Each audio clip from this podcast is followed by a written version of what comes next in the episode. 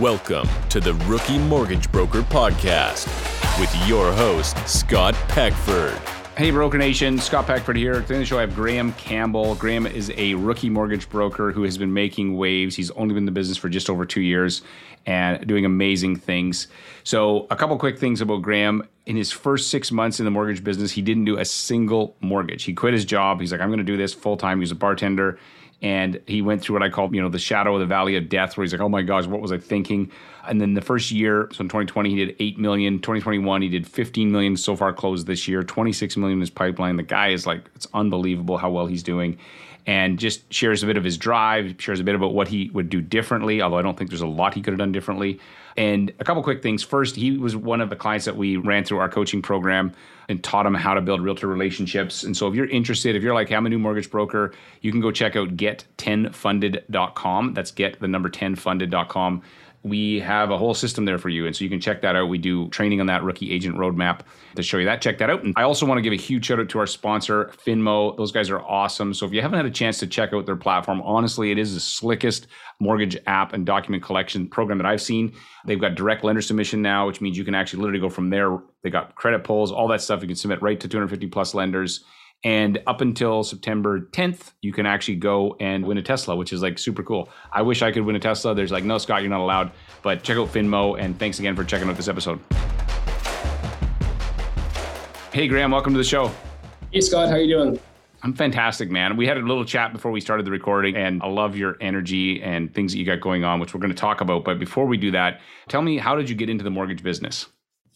Well, that was actually kind of not a plan that I had set out to do. We were actually looking at refinancing the home that we bought. My brother and I bought a home in 2016, and the market had gone up a bunch. I'm like, oh, sweet, probably take some equity out. So we went back to the broker that we actually got our mortgage through.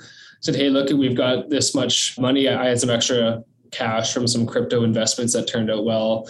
And okay, we're you know we're making a bit more money now. Here's kind of our income. Here's our cash. We want to take some equity out and buy a rental property what can we do? And then that broker just never ever got back to us. And so we just got completely ghosted. And then from there, I remember I had a friend on Facebook who was posting about real estate investing and this and that and he was actually speaking at REIN events. And it was a guy that i partied a little bit with in university. And so i reached out to him had a chat on the phone. And i didn't really know at the time but he was pretty much taking my application. But you know to me it was just you know we were chatting talking catching up asked me what i was doing for work and this and that and asked me how i liked it and all that kind of stuff. And i really just wasn't happy with my work. I was bartending. I was in the service industry for about 10 years. Mm-hmm working nights till like 4 a.m. And uh, I spent some time doing like mutual funds and insurance sales, which I made no money at at all. It was a total bust. And I was also, you know, five years younger than I am now. People didn't really trust me with their money. But yeah, I had the same issue. Even now, like I don't know how old you are, but you still, I mean, you look more seasoned than even a couple years ago when I first met you, but you know, you still have a youthful face, which is a good thing, by the way. It's not a bad thing. Yeah, it pays off every year. Uh, yeah, still get ID now and then, so that's nice. From there, he actually, my buddy, he just kind of talked me into, well, not talked me into, he was like, oh, have you ever thought about being a mortgage broker? And I was like, well, not really. But my biggest complaint about my work was that I had no control over how much money I made that night. Because you know, if it was a busy night at the bar, you could walk home with you know three, four, or five hundred bucks, and it was awesome.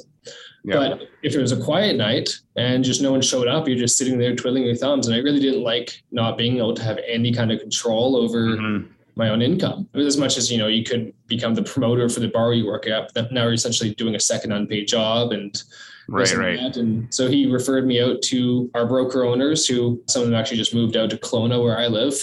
And they'd been here for about two years. I called one of them, had a good chat, and he basically told me, "Yeah, you know what? It's easier to be a realtor. You might want to look into being a realtor." So he tried to tell you no. and uh, from there, I was like, "Well, you know, I really don't want to be a realtor. It doesn't feel right with me. I'm more of a numbers guy anyway."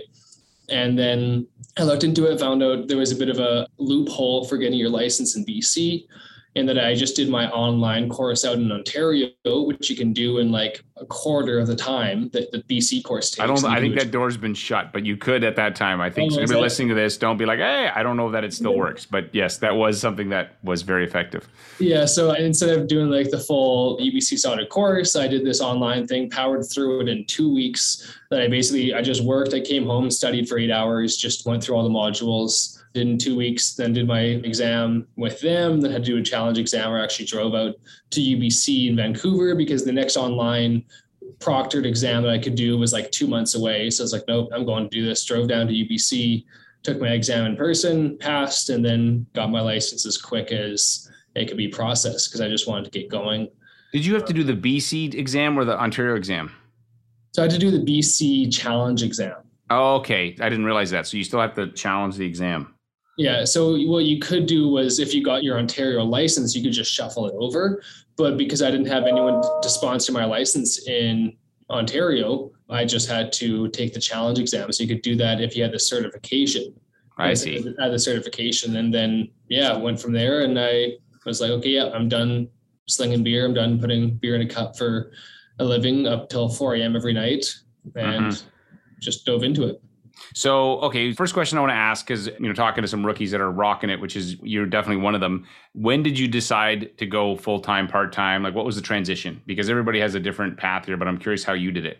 Once I found out that my license was basically eligible, so it's like, okay, everything's submitted in, and we're just waiting for it to get processed. At that point, I gave my two weeks, and I was like, I'm out of here. Just went full. You just burned the boats. You're just like, I'm out, baby. Yeah. Yeah. Okay. And then Tell me about that first sort of. I think you said you got licensed in June or something. What was that first three to six months like? First couple months was not knowing what I was doing at all. I had a friend of mine that's like a tech guy, and he built like a scraper and got me like 300 local realtors, names and phone numbers on a Excel sheet, and I just picked up the phone and started calling. I went and scoured Facebook, looked for anyone that was a new realtor. Because lots of brokerages will say, "Oh, you know, congratulations to so and so for joining up with us. And you know they'll yep. share all the new realtors. So i call the new realtors like hey uh, you're a new realtor. I'm a new broker. Love to connect see how we can help each other grow whatever you know my, yeah. my was at the time. And yeah i went through that list of 300 people and it was a lot of phone calls not a lot of meetings and no deals. Right. Which sucks. Okay so then we started working together in september of that year and you came into our program and we did some stuff with you. So then kind of what happened after that. So, like, how did that change your approach? And then what happened? So, it totally changed my approach of how I was reaching out to realtors. It was largely before I was, you know, just trying to call realtors whenever be their friend, get them up for a meeting, but I didn't really have any kind of content to be pushing out to them. It was just like, okay, let's meet, hope we get along, and you know, just exude confidence and pretend I'm more experienced than I am. Right. And Get them to like you basically, and hopefully that you can, you know, that's what we use you, what we try to do. But yeah, that was the plan. And so yeah, like like that was cool and all, but then I think the biggest thing that changed was shifting from not really having a plan to having an exact preset plan that was templated that I'm doing every single time that I'm meeting with a realtor, that I'm going over the same points. I'm setting them up the same way. I'm, you know, following through the same way, and it's, mm-hmm. it's all calculated and geared towards specific problems that realtors have and how I have the solution for that. How you can help them, right? Yeah. So you'd said before we were chatting that in that first six months you basically didn't fund any mortgages. So was there any point where you were like, did I make the right choice? Should I have left, you know, my other job? Like, because anybody listening to this, and if they're new, you know, this is questions in their mind. And I'm curious how you got through. I call the valley of the shadow of death, where you're like, oh my gosh, like what was I thinking? Uh, yeah. Tell me about that. Like, what was going on there? It was definitely very intimidating for the most part. I was kind of thinking, you know what, I should have kept part time work. I should have said, you know what, I'll keep one or two shifts a week. And that was my original plan actually was, you know, I'm just going to work two nights a week and that's it. And I changed my mind just out on it and said, okay, you know, what, I'm just going to go and do it. I don't want to be having, you know, look at me, I'm a mortgage broker, but then you see me in the bar on the weekend. Yeah, that's true, especially in a smaller town. Kelowna is a very small town. No matter how big it gets, it's still about one degree of separation. Everyone kind of knows yeah. everybody. So I thought that would hurt my credibility a little bit. And yeah, I definitely kind of was wishing, you know what, I wish I did keep one or two shifts a week just to be able to help survive. As well, at that same time, I had just spent most of my savings on our wedding. I got married right. that year, and yeah, so that's. I saw that on Facebook. I was like, "Hey, congrats!" So, okay, so then when did it turn the corner for you? So, like, when did it actually? You're like, "Hey, I think, you know, I made the right choice. This is working." When did that happen? So yeah, about kind of around November, December, I noticed, okay, I'm actually getting consistent leads. Yeah. And these leads are starting to come to fruition. There's deals. I'm getting actual accepted offers. I'm actually submitting things to lenders. And then kind of came the second part of, okay, well, now you've got a live deal, but you know, how long is it until you get paid? So yeah, there's always a delay. Anybody, if you're new, it does not happen like quick. Usually there's a delay for pay, right? Yeah. So about three months kind of after that, you know, I was like, okay, sweet. I got a couple good paychecks coming in. This is awesome. And then COVID hit and then everything kind of paused for a little bit. Yeah, everybody was kind of holding their collective breath for that period as well. Even the experienced people were like, what's going to happen? Right. Yeah. I had one client who had an accepted offer on a place for, I forget how much, but then they collapsed it because the whole pandemic fear. And then I think like two or three months later, they went back and bought the exact same house for the exact same price. So things kind of just rolled back into normal. And right. throughout that time, I was still having a good amount of leads that were coming in, but most people were just kind of holding off. So mm-hmm. it was still good at that point that I had a number of good referral sources. They were continually feeding me business. I was keeping them happy because I had still at that point plenty of time to really be nurturing them which obviously helped. But then, you know, it really started to turn the tide that I was getting consistent stuff in. Okay, now consistent deals closing. And throughout then and now, I mean, the rest of the year went well. Summer was really great. We're a very seasonal town in Kelowna, uh-huh. depending on what industry you work in, it doesn't really matter. It's kind of like, you know, you get three quarters of your business in the summer months. Yeah. And the same people move here in the summer and they kind of hold out during the winter for the next summer market to kick up the prices. So right. it was a busy summer, kind of put some money aside, whether through the winter, things did slow down in the winter a bit, but it allowed me to continue to keep prospecting. And the biggest thing that did hurt though was I loved prospecting open houses. Yeah. And since COVID, we basically had none of them. They have like a couple here and there now. I think I saw like three over the last weekend, and I already had known the realtors that were doing them. So you didn't need to. You're like, oh, there's no point in doing them. So you didn't go see this guy for the fourth time, you know? Right, right. But it was still good at that point. You know, I had enough consistent business that I could kind of start focusing on improving other aspects and really learning kind of what was necessary. Because you know, when you're first new and you have no deals, you don't really know what part of the business to prioritize or what part of the business right. to focus on when you're new, it's leads is what you're focusing yeah, on because you need leads, to eat, right? Leads, whatever. You figure it out from there. Okay, so then how did the first year end up for you, if you don't mind sharing that? So, like, where did you end up in terms of that first 12 months in 2020? Yeah, so the first full calendar year, I did about 8 million. It was a bit under what I wanted. I really wanted to make 100K in my first calendar year reading Dustin Woodhouse's books and some other things, set some high expectations. And so, you know, I really want to just kill it and really kind of exceed the other income I had made before. Yeah. And yeah, still fell short, but it was still enough for me. lots of learning too. And then, so how's this year going so far for you? So we're about six, seven months into the year right now. So this year so far, we've closed about 15 million. And we've got in total, if everything that's live right now closes, we'll have about 26 for the year uh, right. just based off current live deals. So hoping to break 30. Set the goal to kind of be at like 35 to 40 to just really kind of beat current expectations. Yeah. But obviously, like I said, Kelowna is a bit of a seasonal town, so we'll see how much it slows down in the winter. Right. Yeah, which is amazing. I mean, if you finish the year at 30 from 8 to 30 is like astounding. What's your biggest challenge now? So like I think your challenges have shifted. So what would you say is currently and I'm just trying to get people a picture of like as you grow through your business, the challenge that Graham's going to share with you, which I already know what you're going to say. Everybody's going to run into this. What would you say that is? The biggest challenge right now is keeping the same expectation and delivering it to the clients that I had from the start. Right. So keeping that same level of service that made clients want to keep working with me, that made clients want to refer their friends or whatever to me, that made clients give me good reviews, all that kind of stuff is maintaining that high level of service mm-hmm. while also doing more volume than I definitely thought I'd be doing at this point. Right. And like you said to me, process and stuff, getting all that dialed because you're trying to make yourself more efficient and like, you know, you're working a ton of hours right now. So where's your source of your business primarily? Like where's it coming from? Realtors almost exclusively. Right. Yeah, that's amazing, man. You've done some awesome stuff. So let me ask you this. In mortgages, there's two distinct skills you need to develop. There's sales and underwriting. Which of the two was harder for you? I was kind of lucky in that. As I mentioned, my friend that I kind of parted with at the university helped me get started. and he was working for a very, very, very high volume team out in Vancouver. And him and their like primary underwriter went out on their own.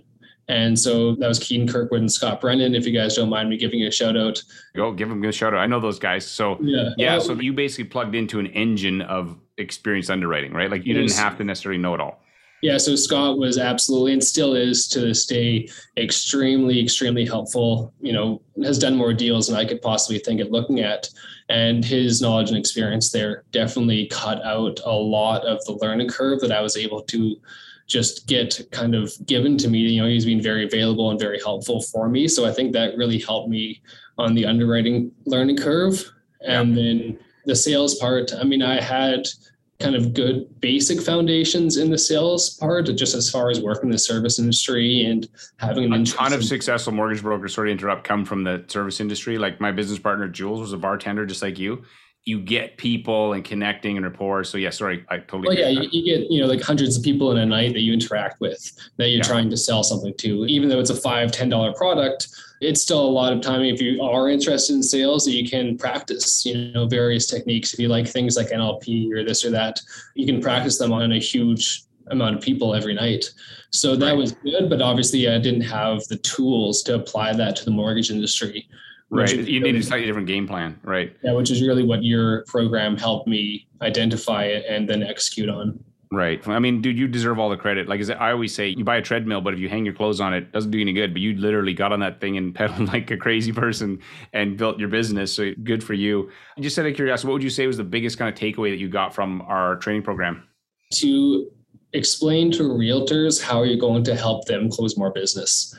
Because in the end of the day, that's the only thing that they care about. You can talk about how experienced you are, how amazing of a mortgage broker you are, this or that, but all they care about is making more money that's why right. they in realtors. You know, it's a very lucrative career, and if they're doing something that you get, you know, anywhere from seven to twenty thousand dollars or more on a single deal, if you can tell them that you're going to help them, you know, do a couple more deals per year, that's going to go a lot farther than any other promise. You know, promising yeah. a piece of your commission that's half the size, or promising availability that you'll never be able to keep up over the long term, or anything else. Just nothing compares to helping them see how you can create more business for them. Right. Yeah, I totally agree. Okay, so some rapid fire questions now. So tell me, what's one thing people can't find out about you from Google?